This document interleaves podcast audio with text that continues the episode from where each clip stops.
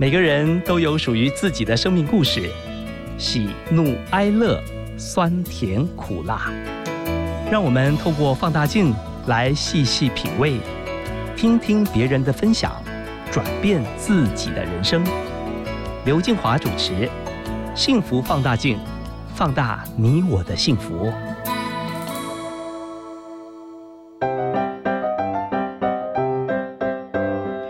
起拿出手中的幸福放大镜，我们今天要来看看公卫专家叶金川。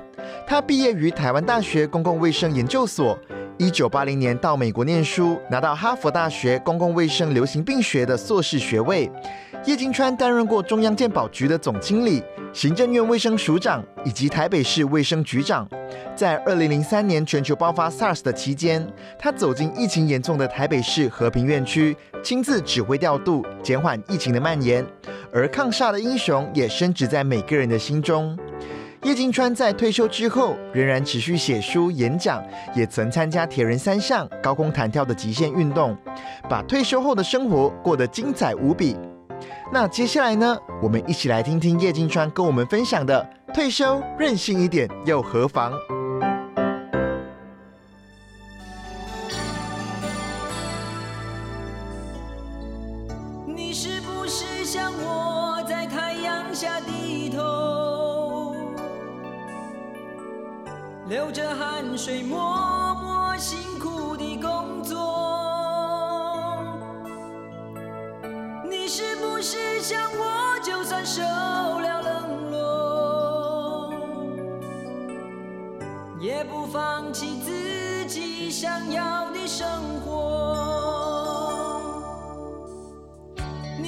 放大镜，我们的来宾叶金川先生，你好。主持人好，各位听众好。这首歌是献给我们的来宾，《我的未来不是梦》，张雨生的演唱。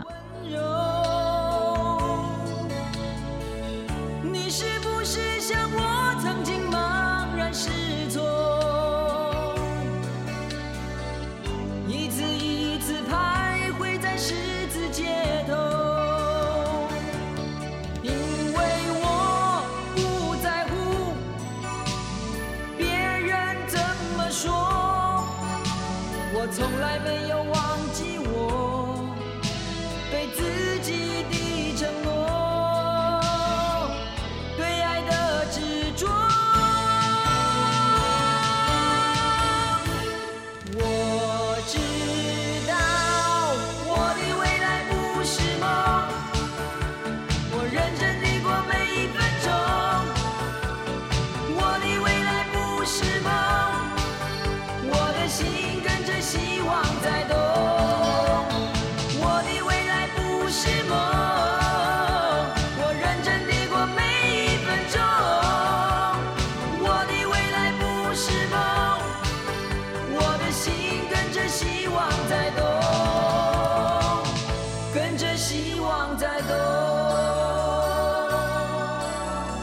今天我们谈的主题退休，第二个就是任性。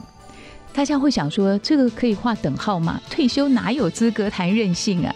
其实退休不只是要把时间填得满满的，很多人说我打算要去各处旅游啊，环游世界啊等等，但是最后能不能够照自己的梦想去寻找生命里面很多一步一步的惊喜？哎，完成的人不多。坐在我对面的叶金川先生就是其中之一。这个 idea 构想从哪里来的？其实哈、我本来写的是心灵自由啊。那很多人以为说人生就是要有钱哦，就没有财务负担，但他最终还是要一个心灵的寄托嘛哈。那心灵自由跟任性好像哦有点不等号。但其实这个之前，其实我写的是说退休就是要做一点疯狂的事。哎，你的个性看起来很谨慎保守，好像很难想象说疯狂啦、哦任性啦，可以在你的生命里面冒出火花来。我有那双重人格啊，真的，因为你看到的就是我的公务员那个一板正经的那个穿西装什么的，但是我一下班就是变成运动休闲服，我怎么鞋连鞋子我都在办公室就有两套衣服嘛。那所以上班的我跟下班的我是不一样的我。嗯对，哎，怎么样老而不衰哈，让自己成为一个老化的很慢的人啊？这个是要个性，然后就是一个我是静不下来的人。很多人都以为，哎，我就坐办公室嘛，要要斯斯文文这样子。那你看到的可能也是这样。那实际上我是希望说，我不想过一个一成不变的生活，我想去尝试各种我喜欢的生活的形态。那讲到这个哈，其实是一个演讲。我差不多五十几岁哈，其实办过退休，我办前面健保办得很累，我就办退休，你知道。我才五十二岁，就领那个政府的那个退休公退了哈。那之后我就到慈济大学当私立学校的老师嘛。我说啊，我六十岁要把白月爬完，那也写一些所谓愿望，然后那有人说写是 bucket list，那个是死前的愿望，我不不行不行，不能写 bucket list，我写说九十九件你要做的事哈，那我就写啊做面包或种树哈。救救地球嘛哈，呃，酿酒哦，或是什么好玩的，养一只小猪哈，什么什么这些嘛。那有一天突然想说，我离六十岁还有三年多，那忽然想说，好，我就把我剩下还没爬完的这个百月把它爬完。哎，那个是我很久没有做成的梦。那我想，哎，我现在五十七岁，我比我四十岁的时候还体力还好，我应该把它爬完。那就开始就有这些比较运动方面的，那包括百越，包括划独木舟，包括铁人三项、马拉松。我马拉松呢也都是在退休以后开始，铁人三项也是退休以后开始。学的，所以我很早退休，但是退休以后又就做很多不同的工作，这样的。哎，听这样讲起来，我已经觉得你是一个疯狂的人了。对呀、跑步、百越。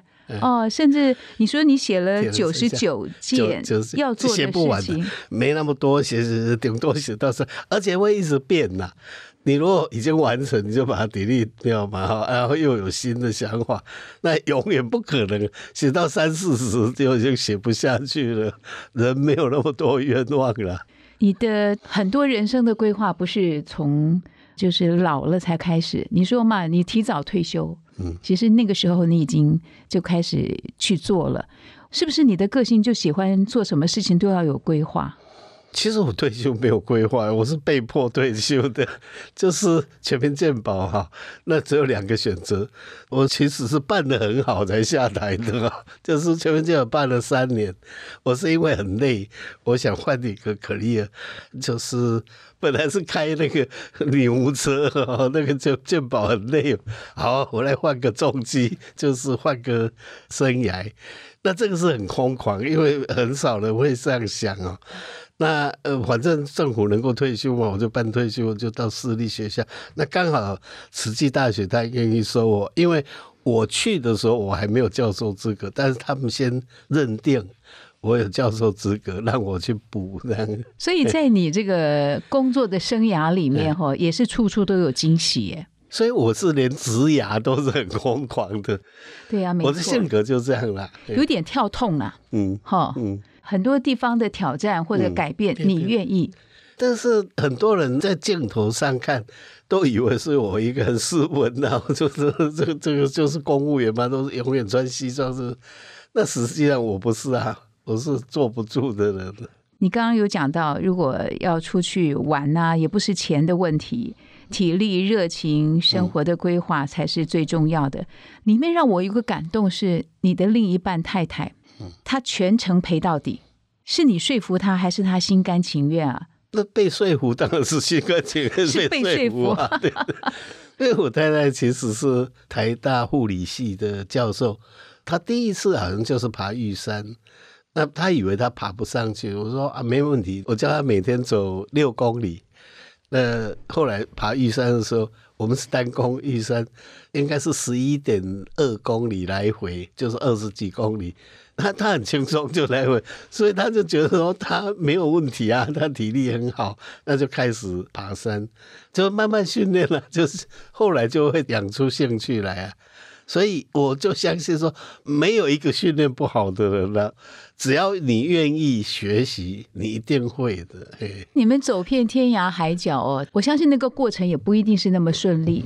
对他一定呃挫折啦，或者是没有想到的一些障碍等等。嗯那太太也就陪着你一关一关的走过了。那事后所以我是一个叫做规划的高手嘛，哈，然后执行的高手，然后再来是要排解困难的高手。你一定会碰到，哎，我明明订好旅馆嘛，我是搞了半天说旅馆没有订到，哦，我飞机延误了，不能接得上，一定会有这种问题嘛，哈，那要怎么去克服、去解决问题？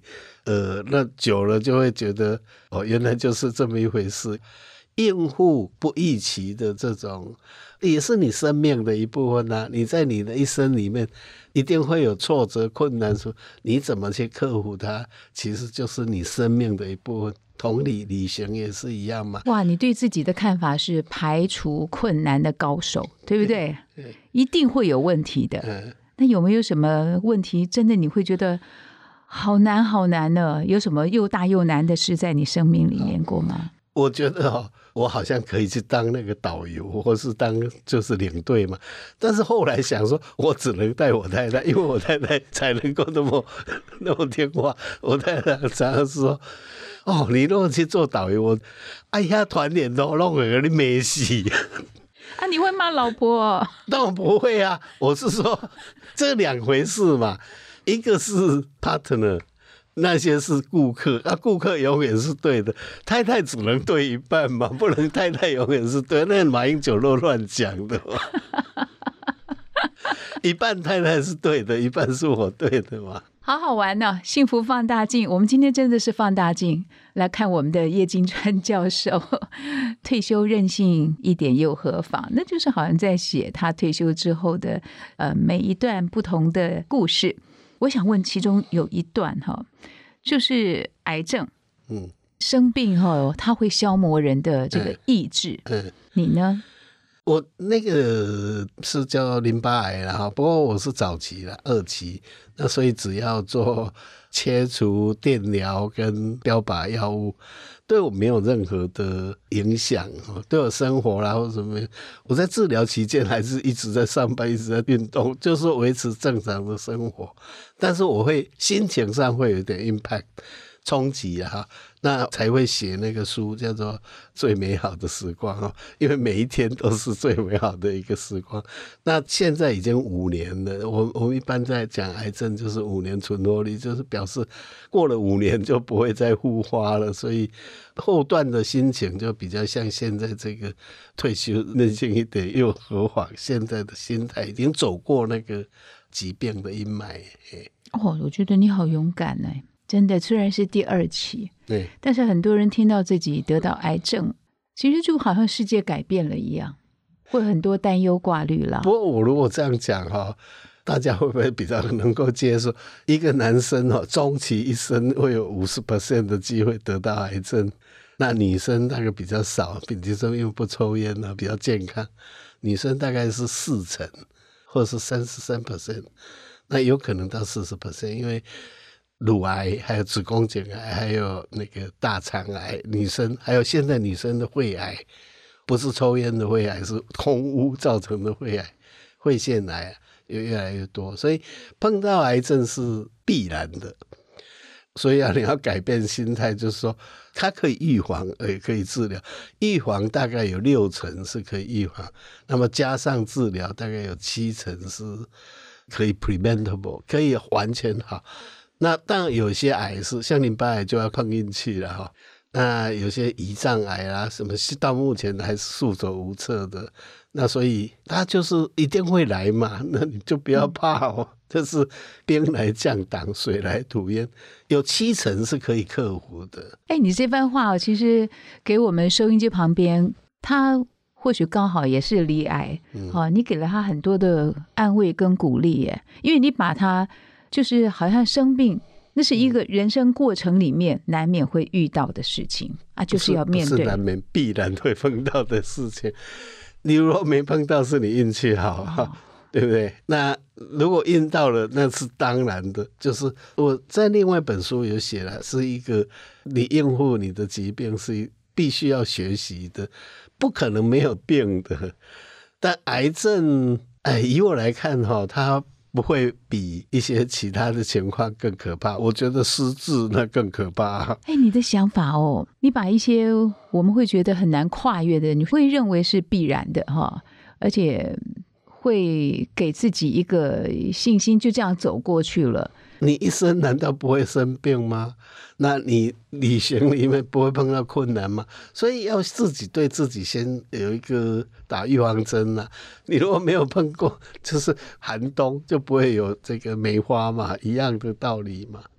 哎，那你对那些后被打垮的，或者是一直在抱怨的、生气的，怎么会这样啊？嗯你怎么说服他们？或者是你会哎，不要理他，我就自己走了算了。不会啦，其实我还是都在鼓励人的。那应该是这样讲啊，就是人都是这样嘛。你如果都会去学习的，那如果看到别人可以享受困难、解决困难，能够很顺利把它解开，其实是你生命中一个很重要的成就感呢。那不是都是顺利是要成就感，是碰到困难，然后去克服它才是成就感。那很多人也可以接受这样的看法，就是，哎，对我们这样冒险冒了半天，终于解决了那种愉快感哈，反而比一帆风顺都来得难得。你这辈子记得最好的，反而是那种这一段哦，而不是那种一帆风顺、平凡无奇的这个生活嘛。因为你的书里面哈讲到你呃去各地发生好多很奇妙的事情，比如说你亲眼目睹了这个什么熊捕鲑鱼啊，哦，还有与熊共舞。单单这几个字，我就没有办法从脑海里面画面去想象出来。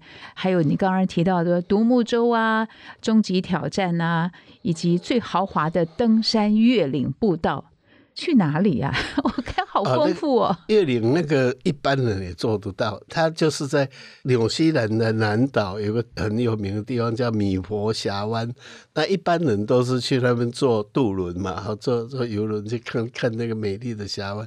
那那个是一个步道，就是翻过那个山才能够到，就自己走路走了四天才会走到那个峡湾那个步道，但是它的规划非常好，就是步道，然后中间有三个很豪华的山屋，那就是要花钱就是了。我记得这边这样一趟大概要两千块左右的纽币，那两千块就要四万块，住四天就要四万块。那有时候也必须要花钱的。我虽然很省，那他那个比较像旅馆，就是在深山里面的旅馆啊，这个是步道。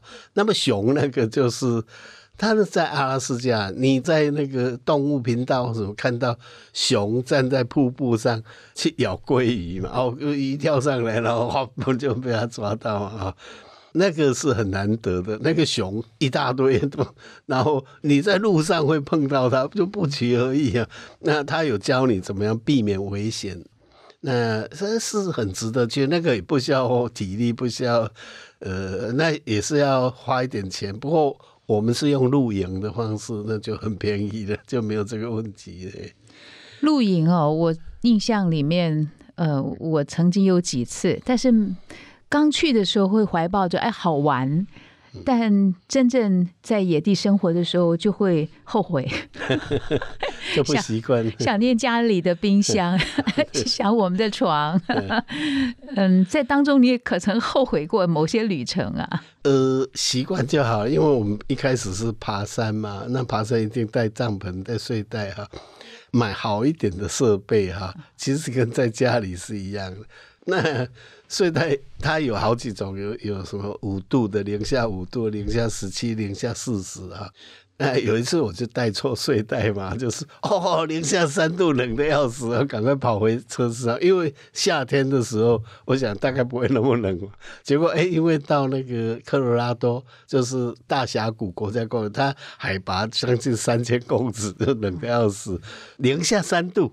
我那个睡袋是五度的，那怎么办？就跑回汽车里面开暖气，在里面先挨一夜，隔天再去买睡袋。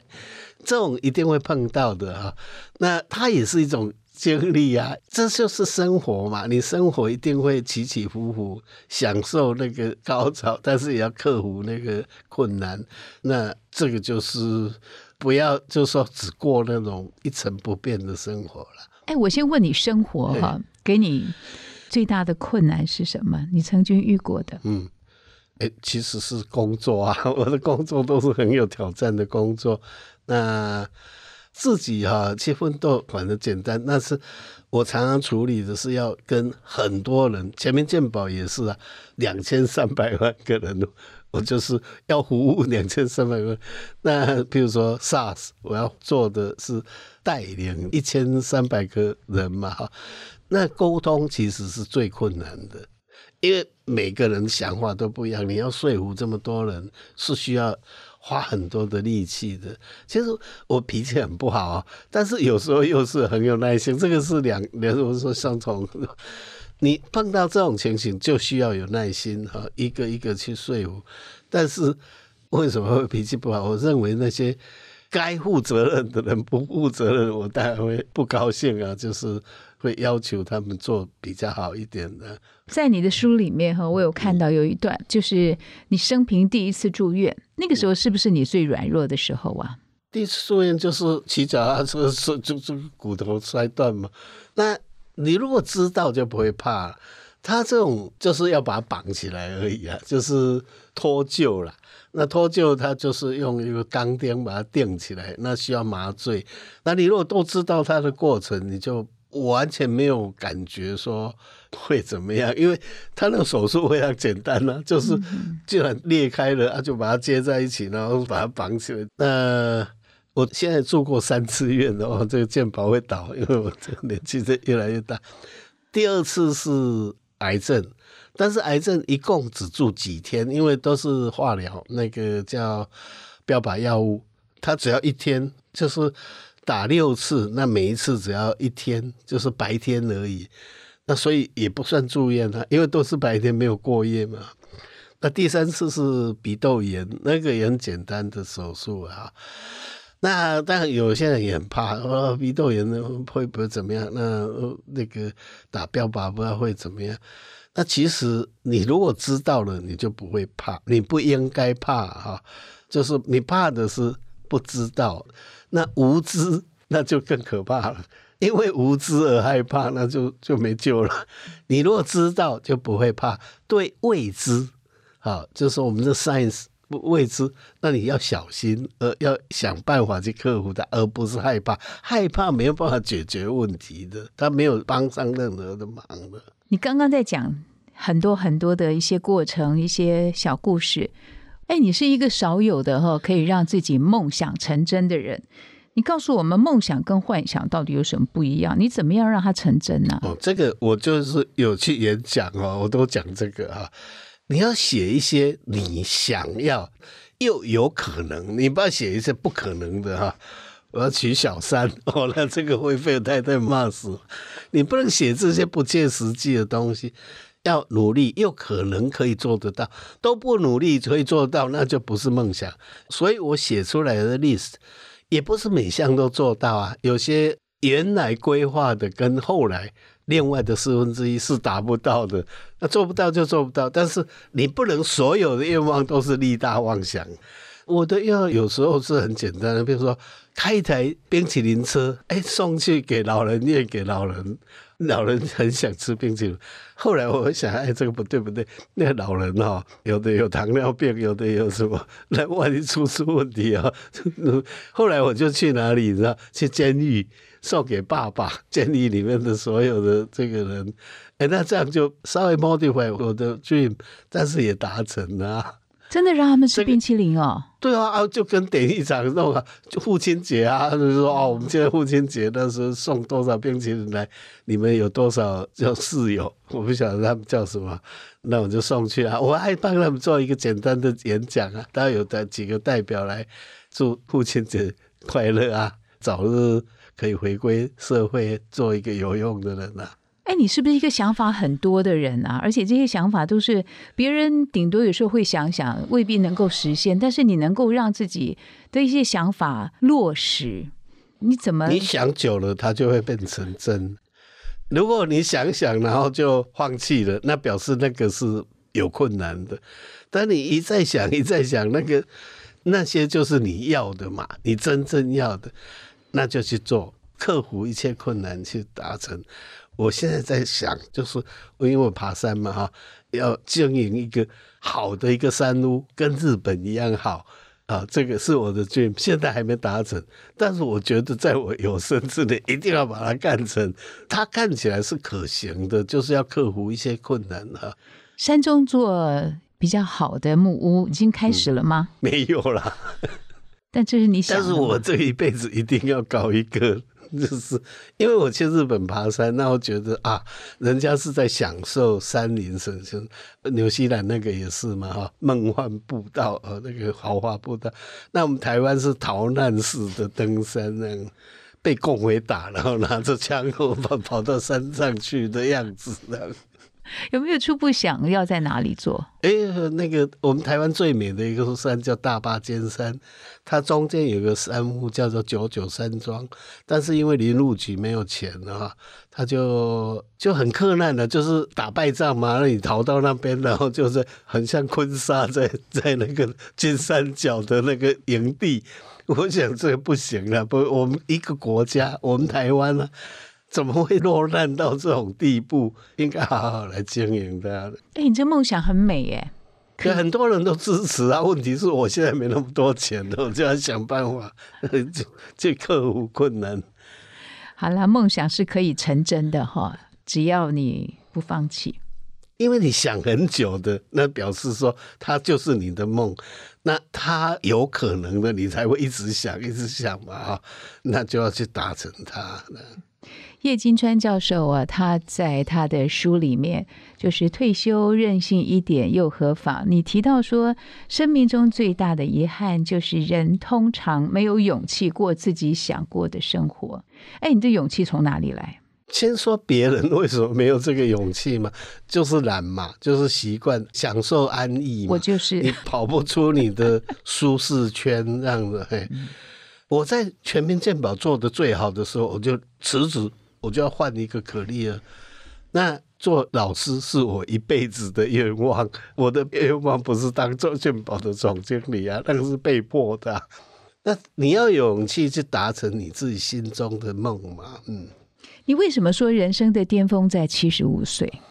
就事业哈，跟年轻人讲，事业大概五十岁。如果你五十岁还搞不出一个名堂哈，你五十岁 之后不会有新的进展了。这个讲都是这样嘛。体力的巅峰是在二十五岁啊，这个很清楚，就不必解释。那七十五岁这时候就是你的生命最圆满的时候嘛哈，你可以达到你的。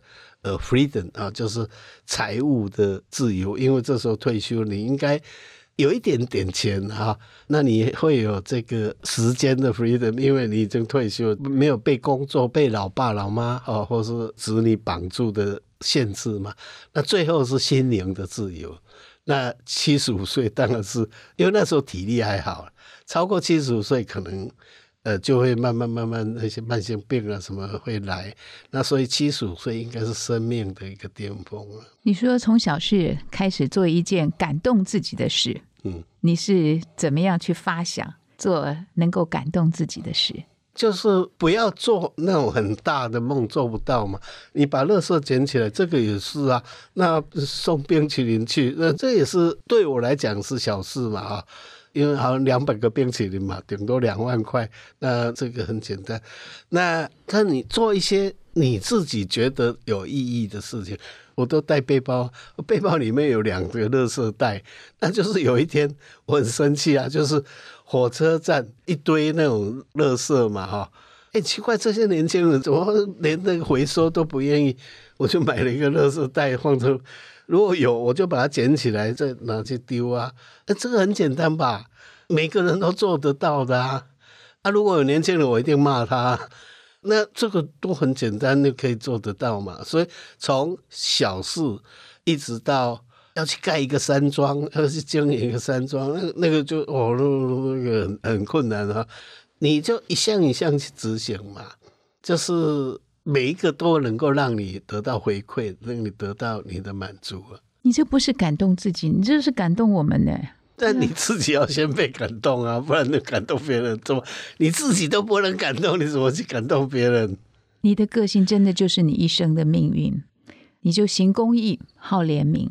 对啊，这个个性也是你自己走出来的，它不是天生的，可以被训练的，可以被 condition 的，就是。你觉得这样有意义，你也愿意这样做，你就会养成这样的个性。天生没有一个是当江洋大盗的，都是训练出来的。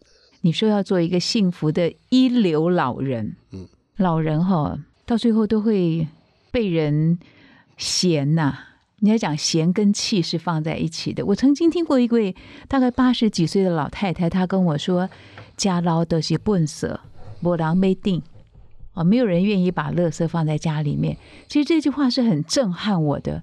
我说，为什么这个老太太会有这样的想法，把自己比作为垃圾？那你又鼓励我们要做幸福的一流老人？一流老人是跟上流老人对比啊，因为日本那个书叫《下流老人》，让大家觉得说，哦，我不要落为下流老人，那至少要做中流老人，做上流老人。但上流老人指的一定是跟他相反的，就是钱很多。那个我爱上流，那个上流要打高尔夫球，然后要喝红酒，要吃牛排，那个叫上流老人。那个不是我觉得我要的，也不是一般人应该这样追求的。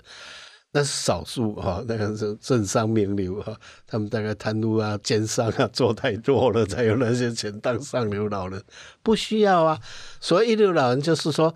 你好好的照顾你自己，然后有基本的一个经济能力，那去做你想做的。你要去做你想做的一个，第一个是健康，你一定要有嘛哈。然后把你的心灵自由，我们就发挥到极致嘛哈。那回头来讲，就是说老人会被照顾，那不要被照顾哈，这是我的愿望之一啦。就是尽量少哈，就是躺在床上，然后要看护，要什么哈，那就避免变成失能失智，这个是做得到的。那我不希望依赖别人，依赖我的子女、我的孙来照顾我，我不希望外佣来照顾我，我要照顾我自己，我照顾我太太，太太的照顾我还可以接受，那就克服这些困难，你自己把这个当目标之一嘛。叶教授，你已经是把人生跨套套呢。对这部分，我想的很多，就是怎么样克服这个，就是能够让自己健康，其实是我现在的第一目标。那个才是一流老人，希望说至少可以这样撑到八十岁、八十五岁，那就减少这个。对其他人的这个依赖，这样。因为我们幸福电台的 slogan 啊，transformation 就是转变。我们想听听看，呃，叶金川教授在你的生命岁月里面，你的人生带来转变的一个最大的关键，或者什么事情，嗯，可以分享吗？就其实我大学的时候学医学系，但是我没当过医生哈。我那个最大的改变就是我的老师。他也是工位的老师，叫陈功北哈，我就跟着他学他啦，就是做这，这是我生命的第一个最大的改变。第二大改变其实是我本来一直在卫生署，我从那个基层做起啊，那那一直做到鉴宝局的总经理啊。后来因为办全民鉴宝，那给我一个很大的改变，就是说他很像爬到喜马拉雅山的山顶了。那我就想说，哎，该下山的不要再帮冰了，已经没有山可以冰了。办完全民健保，其实跟去爬到喜马拉雅山的山顶、圣母峰的山顶、珠穆朗玛峰是一样的。那我就希望说改变我的生活，不需要再去爬高山了，我就赶快变成这个学校的老师。那个是我第二很大的改变，那个是工作的改变，一个是可立尔的改变，就是职业癌啊的改变，一个是工作的改变。那得了癌症，其实是我另外一个呃心灵上的改变，就是才会写写这个呃你要任性，你要做一些疯狂的事，这是心情上的改变，这样。哎，怎么样让自己退休之后哈，再走一条全新的路？因为在你的生命里面，我看到的是这样，你可以再有更多的选择，也让自己成为一个幸福的老人家。换句话说，老了也可以不要让人讨厌，或者不要让人家害怕。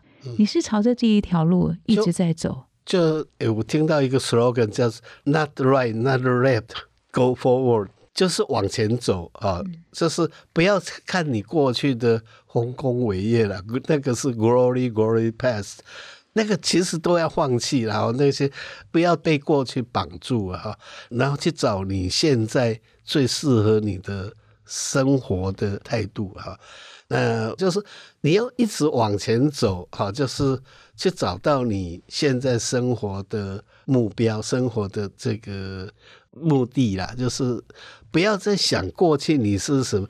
我现在很少在谈过去的事情，哈，就是我都讲我现在的事情跟未来的事情。我想其他人也应该这样做了，嗯。好喜欢哦！你的生命故事，在我听起来，其实是让大家生命里面有盼望，嗯，对不对？有未来。嗯，在我们今天幸福放大镜结束的时候，为叶金川教授准备一首歌曲呢。温拿怕亏心来蒙汤，谢谢你，你真的是把你的心窗打开了。听着你的这个故事过程啊，我们是一群哦，常常坐在那边想的人，但是我们喜欢你站起来一直在走的人，用肩胛，不要看过去的丰功伟业，然后心中有盼望，在山中要筑一个木屋。哎，这个梦想会成真呢！会，我在有生之年一定要把它完成。耶，我们祝福你哦！我们谢谢叶金川教授在幸福放大镜跟我们好多的分享，谢谢你，拜拜。暂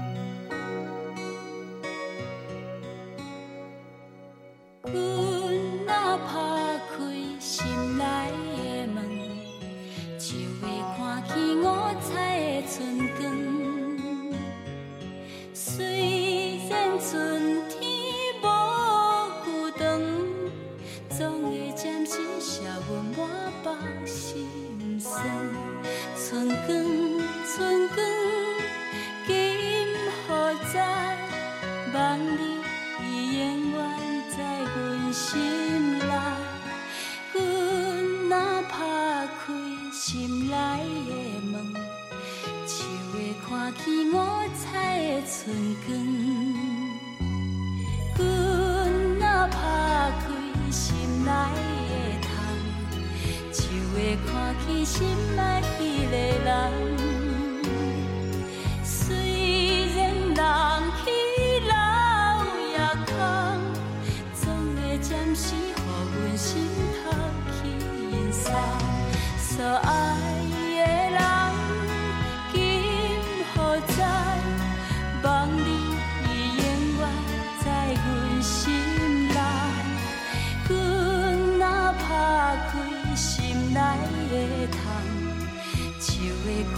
心爱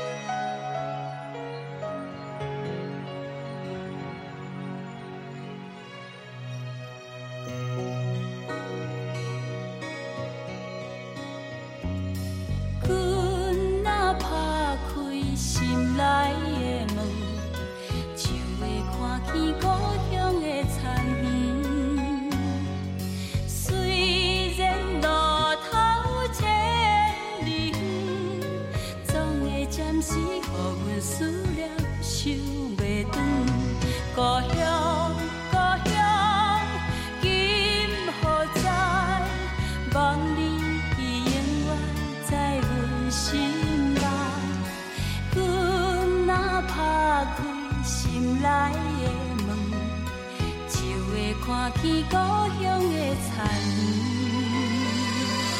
阮若打开心内的窗，就会看见青春的美梦。